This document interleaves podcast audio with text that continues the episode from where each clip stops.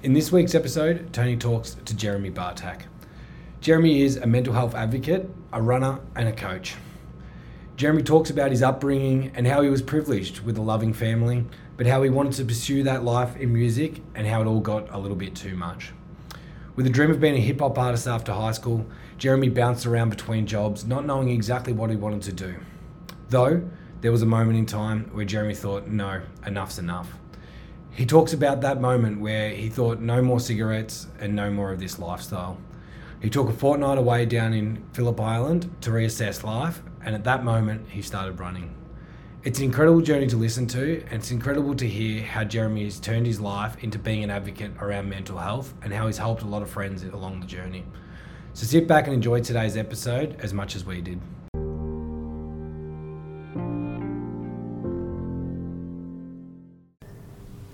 Jeremy, welcome to the Cough Bond podcast. Uh, we had that wonderful introduction by Jamie.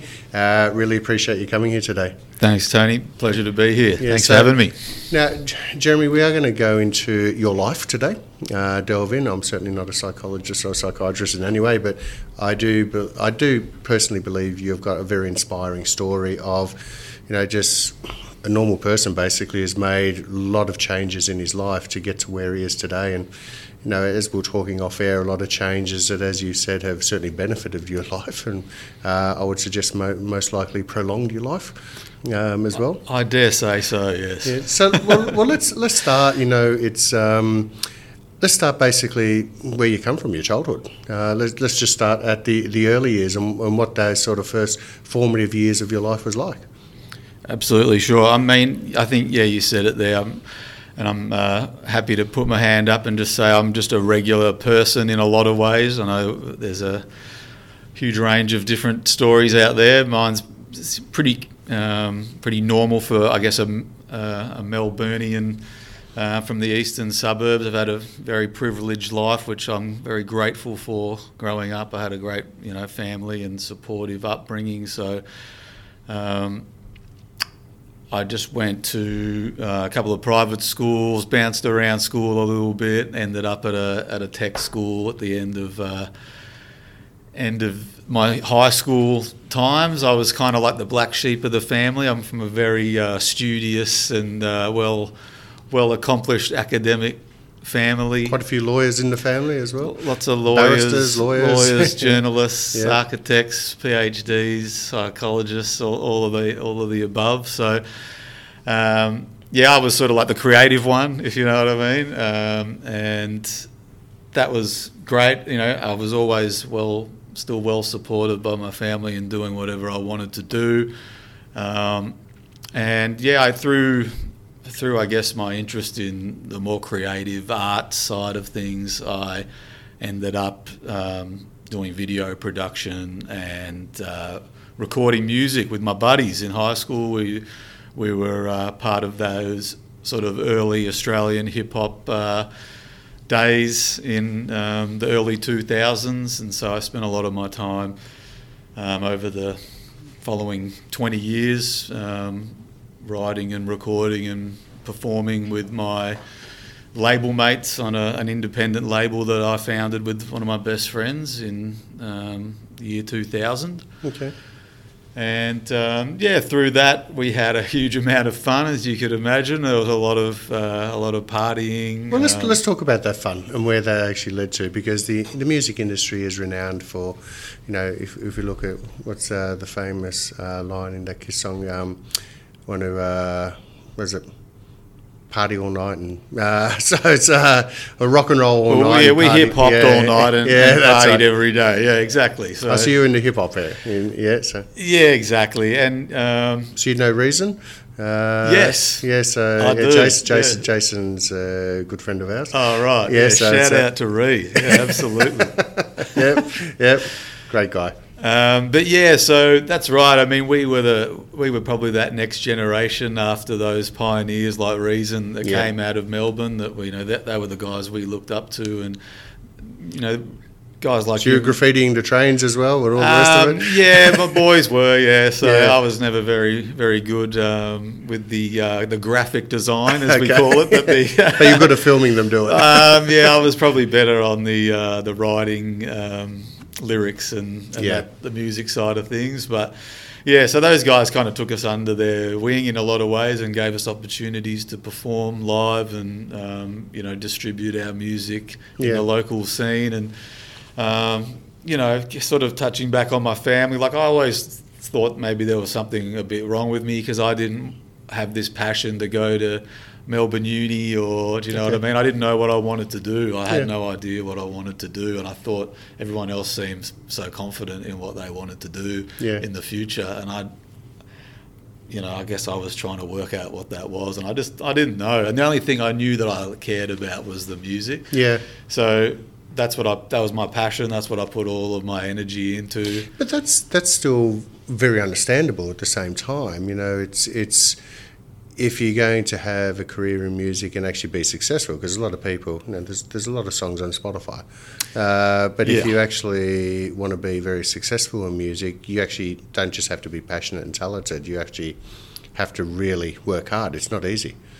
That's right, and and Long I way guess, to the top if you want to rock and roll or hip hop in your case. Yeah. Yeah, and um, you know, I guess that's probably a good a good point to touch on as well. Is that like as much as I loved it, and and this is me just you know I'm very real with my situation, and you know I've had a lot of time to reflect on things now as an older person that. Um, as much as I loved it, and I told myself that's all I wanted to do, like I probably didn't give it a, a, enough attention, and we probably were, well, definitely, I was just more focused on, you know, just having that great day and that great night, and there wasn't any real um, sort of business side to it in terms of where it was going to go. What was it going to lead to? Was I really going to make a life and a career out of it? I don't think I ever seriously thought that was possible. So, yeah, what was going on was, uh, um, you know,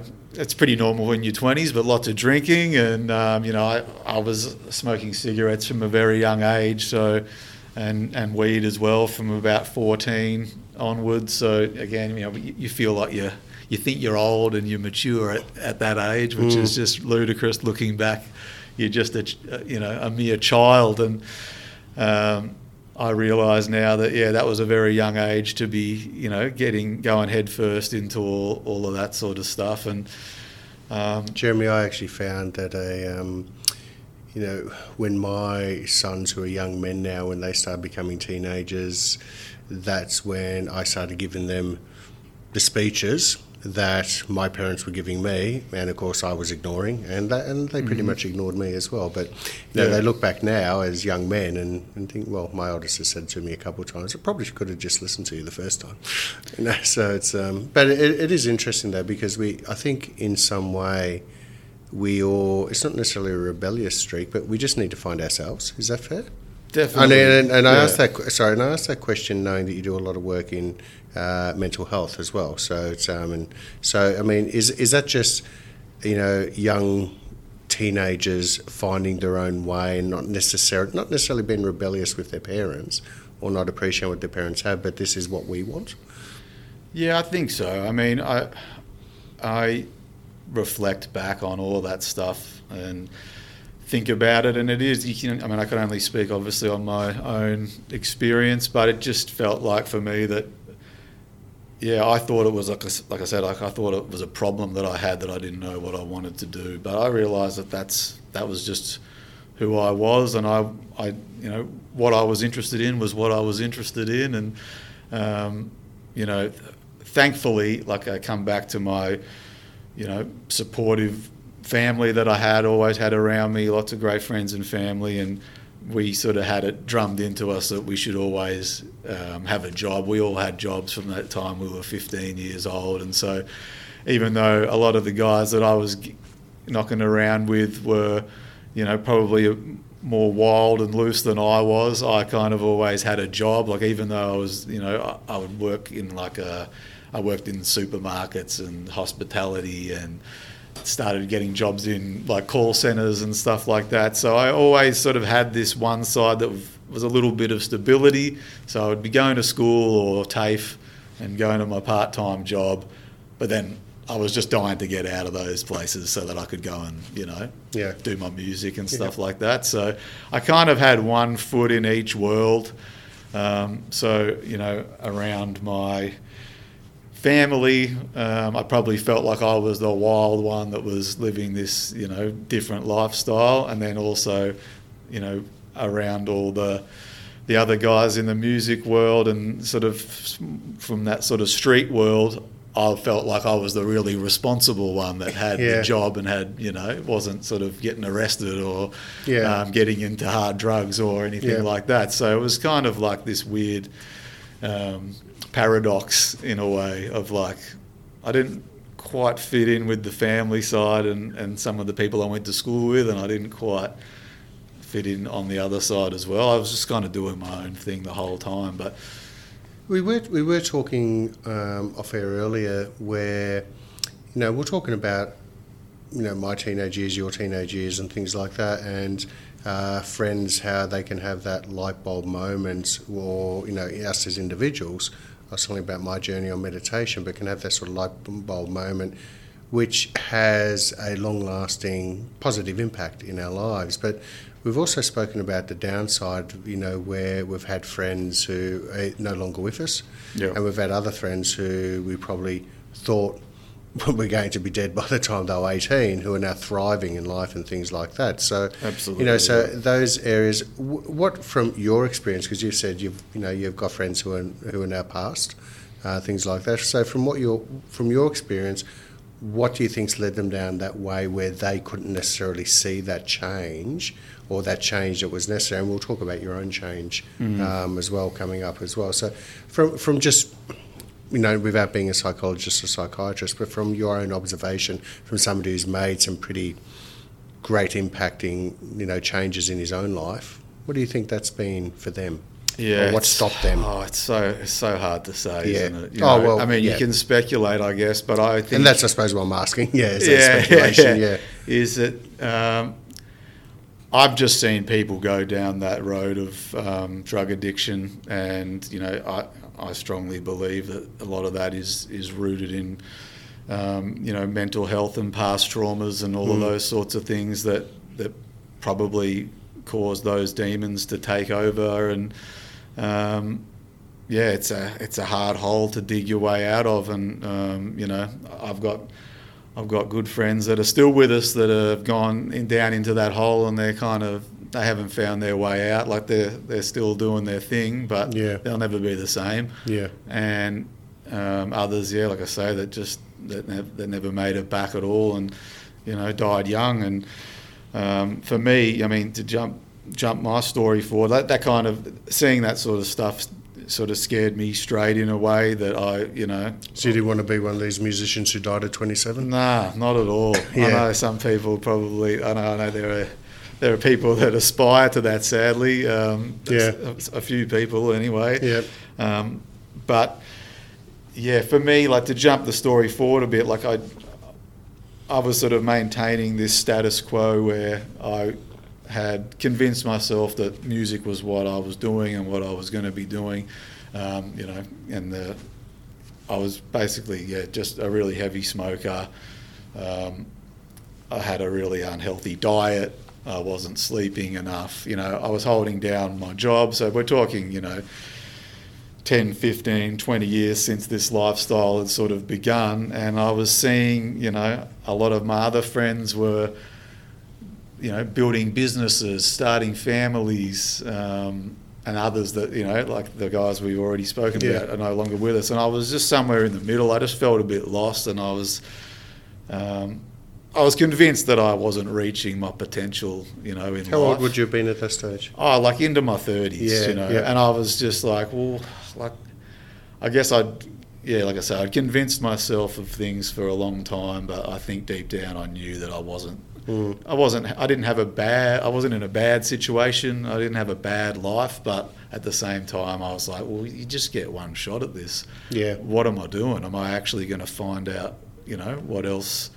What else is out there because I've been doing the same things for you know yeah like I say 10 20 years Yeah. and as much as I loved it like I knew I could just keep going around that merry-go-round and um, you know the cigarettes weren't getting any cheaper I can tell you and it, that was seriously one of the main things that like spurred me into action Yeah. was that like I knew how I always knew how bad it was for me you know my mum was a fitness instructor Oh, okay. um, Yeah. for a long time, and she just used to, you know, she gave up trying to tell me, you know, because she knew I wasn't stupid, but I just wouldn't. I was a bit stubborn, I guess, and I didn't want to do things until the time was right for me, and then I just Can I can I ask then, when you say for the time that was right for you, you knew you wanted to make changes, but Yeah. you said you'd do it when the time was right for you. yeah And we had that conversation before as well. You're a person who is, was like, yeah, I'll do this, but I'll get around to it in my time when the time is right for me.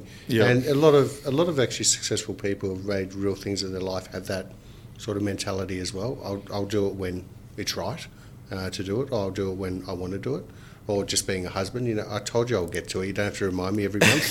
you know, so it's Exactly, uh, yeah. But it's um, but what was that moment for you where you said, okay, I'm actually now going to stop smoking the darts, basically? yeah. Well, it's, Well, first of all, did you get off the weed first before you stopped smoking the cigarettes? No. No, So I did it. I did it all sort of at once. So Okay. what happened was over the over the course of about um, I'd say twelve to eighteen months, because what, what basically with my music, I always had two, three, four different projects going on at a time. So they were Yeah. always overlapping. We'd put one out. And then I'd have to, well, I've got to finish this next one, you know. Yeah. And so I realised that that cycle was probably never going to end unless I decided to, to end it. Yeah. Um, in the sense that I wanted to do something drastic. I kind of came to the conclusion that I, in order to, to shake things up, I was going to have to do something kind of drastic. Yeah. Um, in, in my own world's terms, that is. So a few things started to formulate. So I had um, I had a friend of mine who invited me on, uh, like he was doing a tour of the country for his album. Um, it's something that you know I'd played a million shows in Melbourne and a couple you know in regional areas, but I'd never really played shows like all around Australia. And he invited me to come and do all these shows with him all around the, the country. And my first instinct was like, I was so in my comfort zone, which is probably a big thing we can talk about. Is like I was really in my comfort zone, and I didn't want to. I was just scared to leave it. You know what I mean? Okay. Like that's something that I wouldn't have said back then, but I know now that I was some- like somebody- fearful of like. But there would be a lot of people, though, who, you know, you talk about you know, getting comfortable with being uncomfortable in a way, but there's a lot of people Yep. whose comfort zone would not be standing on a stage with a microphone. Yeah. Uh, well, you know, mine that was mine. So there was Yeah. only two places I really wanted to be. One was yeah on the stage performing, and you know through the you know there were mental health impacts that like smoking weed constantly gives you, and Yeah. that's one of them is just this weird sort of social anxiety where I would be very comfortable on the stage performing in front of any number of people. Um, but the moment I got off the stage, I wanted to like leave the establishment and go home and be by myself, basically. Yeah. And and that was, a, you know, I knew that wasn't very healthy. Um, Do you think you're a bit of an introvert, or do you think the weed was doing that to you? yeah, I think I'm probably I'm naturally like I'm naturally more extroverted. I think. I gonna, knowing your sister, I, I would have thought it might have run into family. Yeah. Yeah, and um, like I definitely, I think like most people, you have sort of qualities from Yep. each camp. But Yeah. like, you know, um, I- I know some true, like my partner is, she's introverted, and I know that it's very different to what I'm like. So Yeah. I, I'm definitely much more down the, the extrovert side of side of things. But yeah, I think that was something I noticed that I just was like, nah, you know, that's not that's not a like someone who likes being around people is comfortable Yeah. talking to people. I can talk to people I don't know Yeah. comfortably, but at the same time, I just wanted to go home and smoke by myself. I knew that was the problem. I was, was going to say because you know you're getting on stage, and one thing about hip hop, you are bearing your soul in your spits uh, that you put out there. So it's it's basically a case of that you're up there on stage bearing your soul, and then you want to get out of there and basically smoke a joint.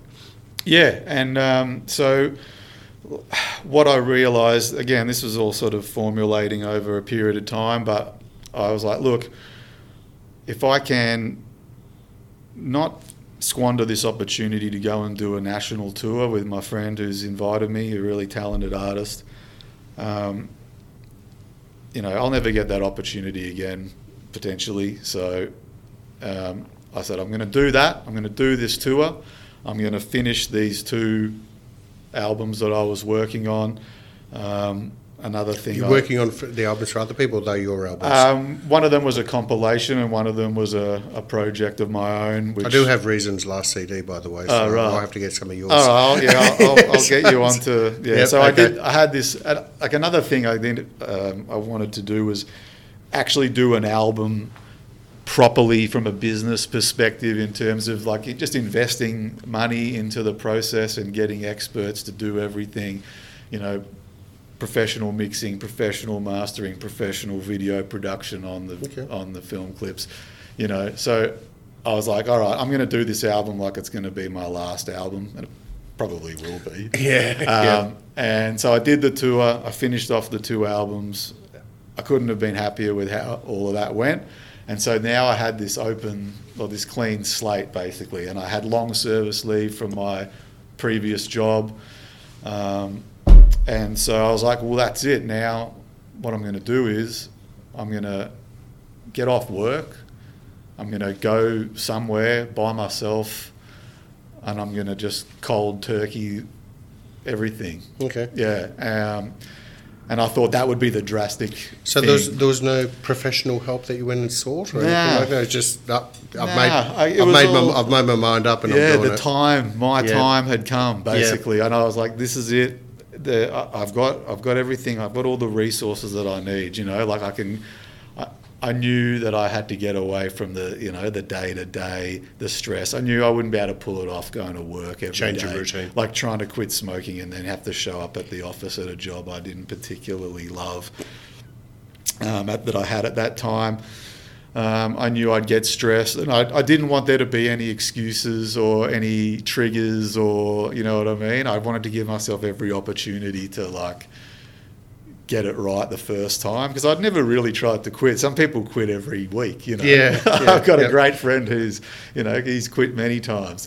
I had a Um, great line and- once. I, and, uh, I, I quit between my cigarettes. yeah, Yeah. there you go. And, and a lot of people are like that, and that's that's fine. But I'd never even really given it a proper crack. I, I was convinced I actually just couldn't, so I never Okay. tried. You know what I mean? So anyway, I decided that's it. So at this stage, you've probably been smoking for fifteen odd years or so. yeah, tw- oh, 20, 20 years, 20 plus. yeah. So from the age of say fifteen, and I was Yeah. thirty six, Yeah, okay. maybe at this time, 35, okay. 36. So I was like, all right, that's it. Um, and so I, I did it. Um, I planned it all in advance. Finished. I did the tour. Finished the albums. Booked long service leave. Booked a beach house, Phillip Island.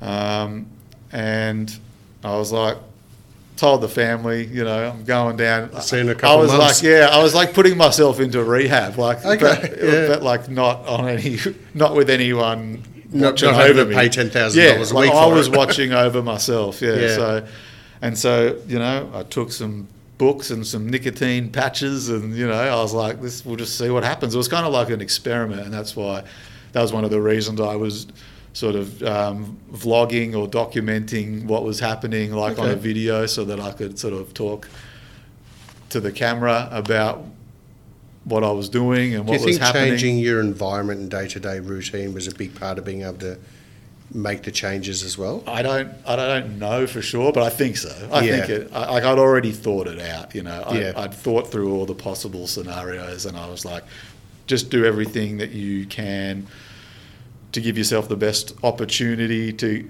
for it to work. Yeah. So take out all the things that are, I, you know, I thought about what's going to get in the way. You know, like I was saying before, like it's just the stress of work or having someone there who's probably hasn't done anything wrong, but I'd bite their head off because Yeah. I'm pissed off. Do you Yeah, know what I yeah, mean? So. I was like, I don't want to upset anybody else either. That was the other thing. Um, But you'd really thought it through. oh yeah, Yeah. This was I was thinking You- about you- it every day. had a plan. Yeah. There was nothing I wanted more. Like I was, I remember talking to the guy who produced my album and and at, we were at one of the gigs that was one of the last shows of the tour, and we were down in Geelong. I remember it distinctly, and we were sitting at the bar, and I just said to him, like, I can't wait to get the album out and get this tour finished so that I can go and do this thing that I've decided on. I was excited about it even before it had started. Um, and yeah, so that happened. I got through. I, I was down at this beach house for two weeks, and I realised like it was like it was like a non-event in a lot of ways. Like I was expecting the sky to fall in, you know? Yeah. but like nothing really happened. Like I didn't even use the nicotine patches. Okay. I didn't freak out. I didn't cry myself to sleep. It was really boring. Like that was about it. And and I felt, you know, I felt I felt this innate um, sort of urge to smoke. And I talk about it in all the videos, but Mm. it was just I I guess I was just reflecting on everything and talking to myself essentially to a camera like once a day while I was down there. Um, and then, yeah, a funny thing happened after the first, I don't know, week is that I started to think about, all right, well, I've got through a week. I don't smoke anymore. Uh, Well, I've managed not to smoke for a week, Mm. Yeah. or I didn't. So I did didn't- you change your diet through that period as well? Yeah, absolutely. Yeah. So I was. Were, were you ever a drinker? Did you keep drinking? Did you stop drinking? I used to drink just. Not, it wasn't a big thing, but I Yeah. decided to stop drinking at that time because Yep. it was um, something that encouraged smoking. You know, Yeah. we, um, most smokers will know the feeling of Beer in one hand, cigarette in the other. Yeah, and, and you know, even those people that aren't, there are those people that just smoke when they're drinking. You know, Yeah, I don't know how they do it, but Yep. I was like, that was another thing. I was like, I'll eliminate that. I'll eliminate the weed because that was they were all sort of linked together Yeah. basically. And other times where I tried to cut down, I'd cut one down and the other one would increase. Yeah, okay. So I'd thought about all of these things. I was like, I smoke less cigarettes and I'll have more weed, or I'll have Yeah. less weed and I'll have more beers. And So you know, through your past experiences, you knew the excuses that you could make. yeah, exactly. So I was. I was, I had an argument for all of those, and Yeah. I, I found a way to just checkmate myself into this situation where it was all or nothing, and um, yeah, that's how it played out. So, and then So, Jimmy, like- can I just ask one Yeah, question go, yeah. What was the, what was that sort of time period from where you thought, I'm going to do this, to the point that you did do it? What was how long did that take Oh, it to was- get to that? It was probably about a year. Yeah, okay. Yeah, and Yeah. so that what, one a lot of people things, would think, my God, he's changed overnight. That's what people thought. Yeah, because that's what it looked like. Because that's because people were like, "How did you just do that?" Like, um, and I, like, people were extremely supportive and, Yeah. and happy about it, but like at the same time, they were like, "Like what?" how the do you just wake up and yeah, how do you just wake and up I- and and that's Yeah. why I talked about it in my videos. Is like it was very far, you know, from a, an overnight thing. It was a, a, a well orchestrated plan that Yeah. did get executed overnight, but it was like eighteen to twelve months of planning before that. Yeah, And I and one of the things, you know, I kept making the videos throughout the, and I still do now. I Mm. don't really talk about. Um, we'll get on to what I talk about in my videos in a minute, Yeah. but um, I talk about the fact that I, you know I didn't just it didn't just come out of nowhere. It was just um, yeah, it, it was just the the trigger did get pulled, but the plan was already was already laid out, and so um, after a little while, I was like, well, what are like what are healthy people? What do they do? You know, because I didn't, you know, because I only ever ate junk food as well, so I, I, I stopped all that, and I was like, but I've seen photos of you back the, back then. You know, as, as you know, as you know, I'm friends with your uh, your sister and her husband. yeah. Um, so I've seen photos of you're always a thin guy. Yeah. You- you're oh, never- was skin and bone. Yeah, so I was gonna say- I put on weight. Yeah. Yeah. Okay. So. I've put on like you know, uh, a lot. I put because that was the other thing. I had friends that I worked with. Okay, we're not filming this. You're still a very fit-looking, thin guy, so it's uh, Yeah, I, yeah, Yeah. Well, I'm I'm the right type. I've actually got some meat on the bones. I've managed to put some muscle on. Do you know Yeah. what I mean? That's You do look like the perfect distance runner now, without was- being an anorexic one. yeah, thank you. So Oh, thank uh, you. yeah.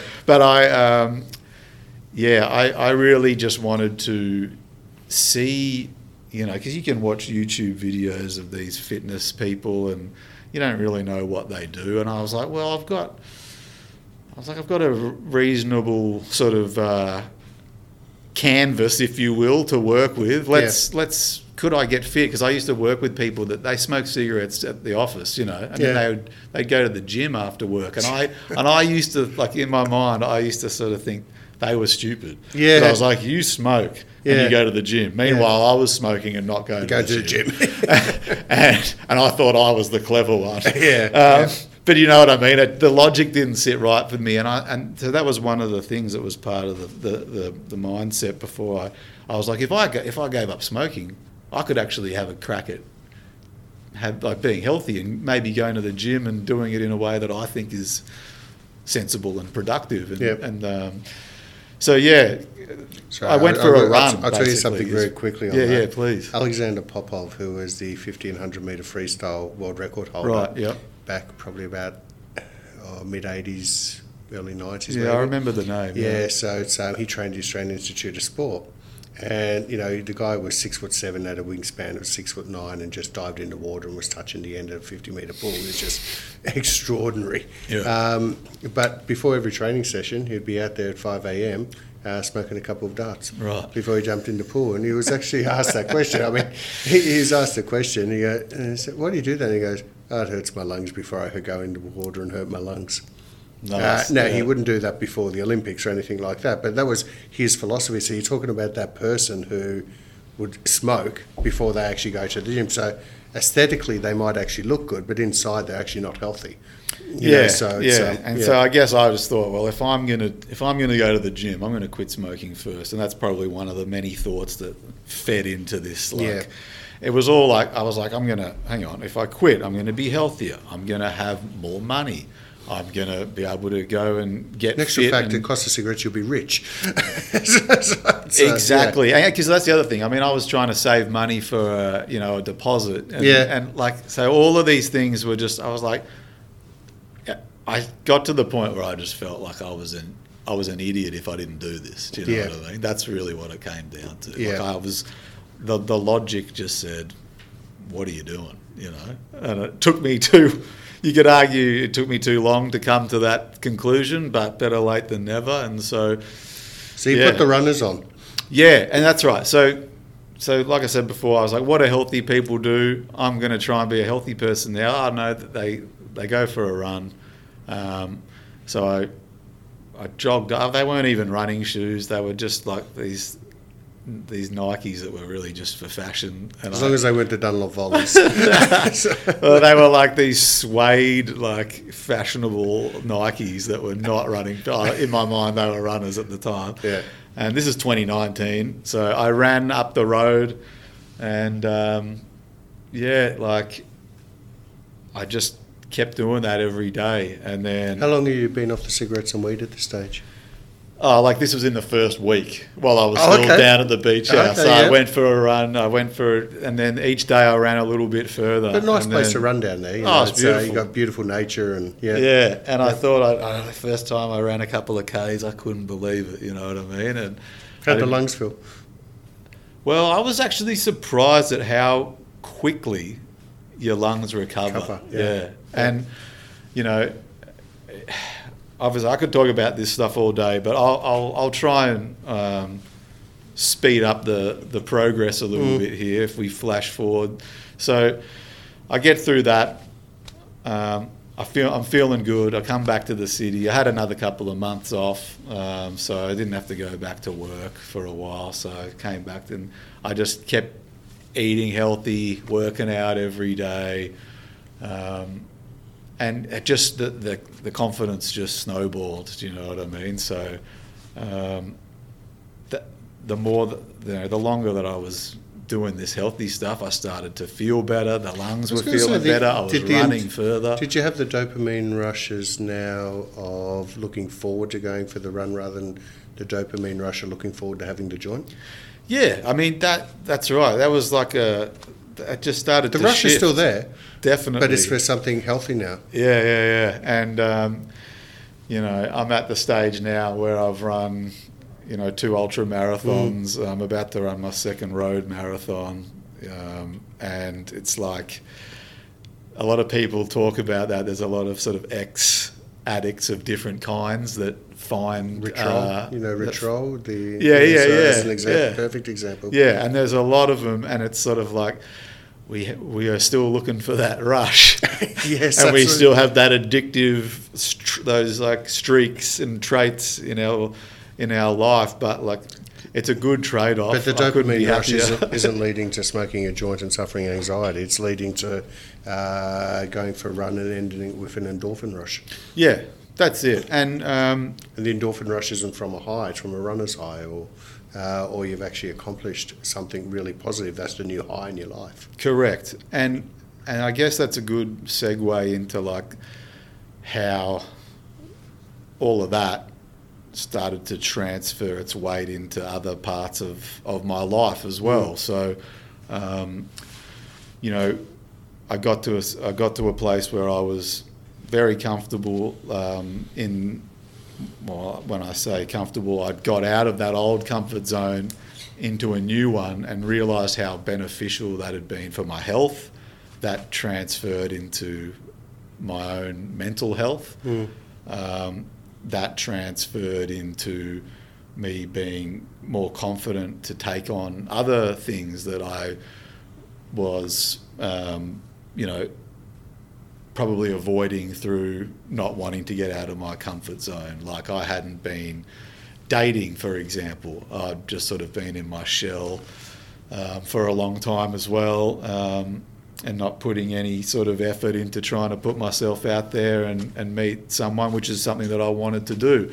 Um, and I was able, I've, I've done that now. You know, I've found the love of my life. I recently got Bonnie engaged. Has, Bonnie has told me that. Yeah, I didn't know um, about the engagement part. yeah, well, we just we just got engaged last month There you actually. go. Congratulations. And um, you know, my partner, she's amazing. She's uh, she's an endurance runner as well, which uh, which helps. She gets it, so she doesn't think I'm a complete maniac, or she not, she does, but she's kind of one of those. so herself. disappearing to- for three hours on a Sunday afternoon in the bush isn't a bad thing. well, we, yeah, we, we do it together. You know what I yeah. mean? It's great. So, um, yeah, and so you know, and then with my in, in a professional sense, um, I was more. I became more engaged in my work. Um, you know, it wasn't long until I like got promoted into a better role at the company I was at um, after all this happened, um, and then that transferred into me looking for be- bigger and better opportunities, and I ended up finding.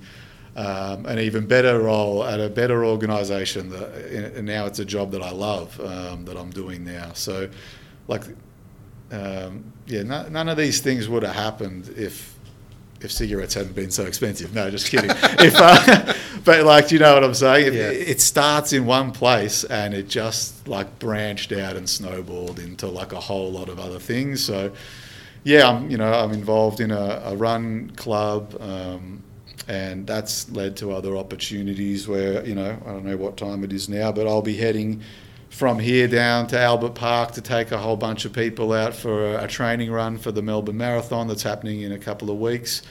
Um, shout out to Nike. Um, I did notice a lot of Nike. I Yeah. did look under the table too and thought, "Eh, you might be sponsored. not exactly, not exactly, no, but apparel, they, spon- apparel sponsor. They um, they take care of the run leaders part of their training series. okay, then, Uh, yep. So we we facilitate their training series. Nike, I can actually state that he is wearing all your gear: the hat, the wind vest, the runners, swooshes uh, everywhere. The whole lot. Um, so it's uh, yep. but Phil, yeah, Phil Knight, so, Phil you know, the good old shoe dog, would be very happy. um, yeah, I'm fulfilling my uh, obligations there, but Yeah. no, um, it's just it's just great to be like part of um, like like the running club is a great social thing. Hmm. Um, yeah, I do. I you know there are people that I don't see anymore from the world that I used to sort of get around in, Mm. but you know all of my all of my great friends, I still keep in contact with them, and, Yeah. and our relationships have maintained the change in, in my life. And it's just you know you realise as you get older that that's actually normal for people to drift apart. We don't all just hang out with our buddies from school forever, even though you think you're going to at the Yeah. time, and Yep. you're convinced that you'll be different and you'll all be friends forever. But um, you know that's nothing abnormal. So those those those really important relationships will they'll you know they'll survive anything. yeah. Um, and yeah, I mean, I don't know. You know, the story's far from over, basically. So I mean, um, Okay, so let's let's look at it as one last question here for you because I do know you have to take a running group out there. Um, what is next in store for Jeremy?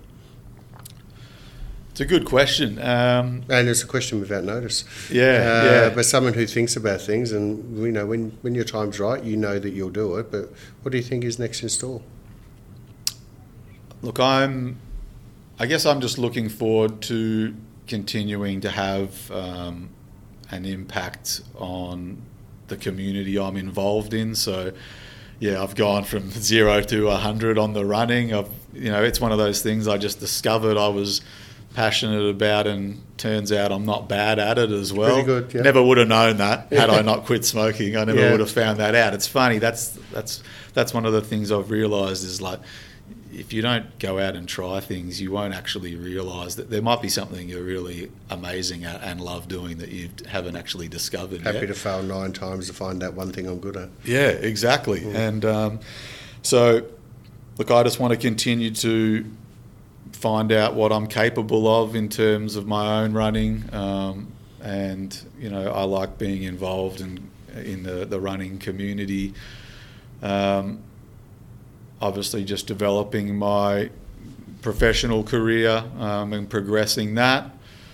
Um, getting married is uh, on the agenda now, so that's a pretty big, exciting thing that I couldn't have really. Mum must be thrilled. Yeah, yeah, yeah. The family are happy. Uh, Yeah. Both our families are, are really happy, and, and we are most importantly. So, you know, that's that's great. I've got a lot to be grateful for, and I'm, you know, I live a, a blessed life. Do you know what I mean? And I did before these changes happened, but, um, you know, I can give myself a bit of credit in having made these adjustments that have turned something good into something great, really, as Yeah. far as I'm concerned. And um, you know, I guess I'll I'll take the opportunity as well just to sort of touch on the like the mental health Please, yeah. stuff because I haven't really struggled with my own mental health. I know I, I have, you know, everybody does to an extent. Um, but some of my, you know, closest, nearest, and dearest friends have had some some really, you know, serious struggles with their mental health, and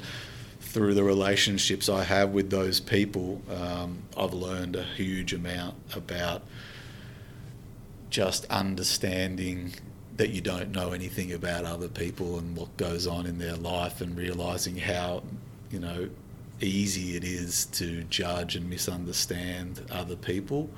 Um, and so it's given me a great amount of empathy um, and I try to carry that into everything that I do.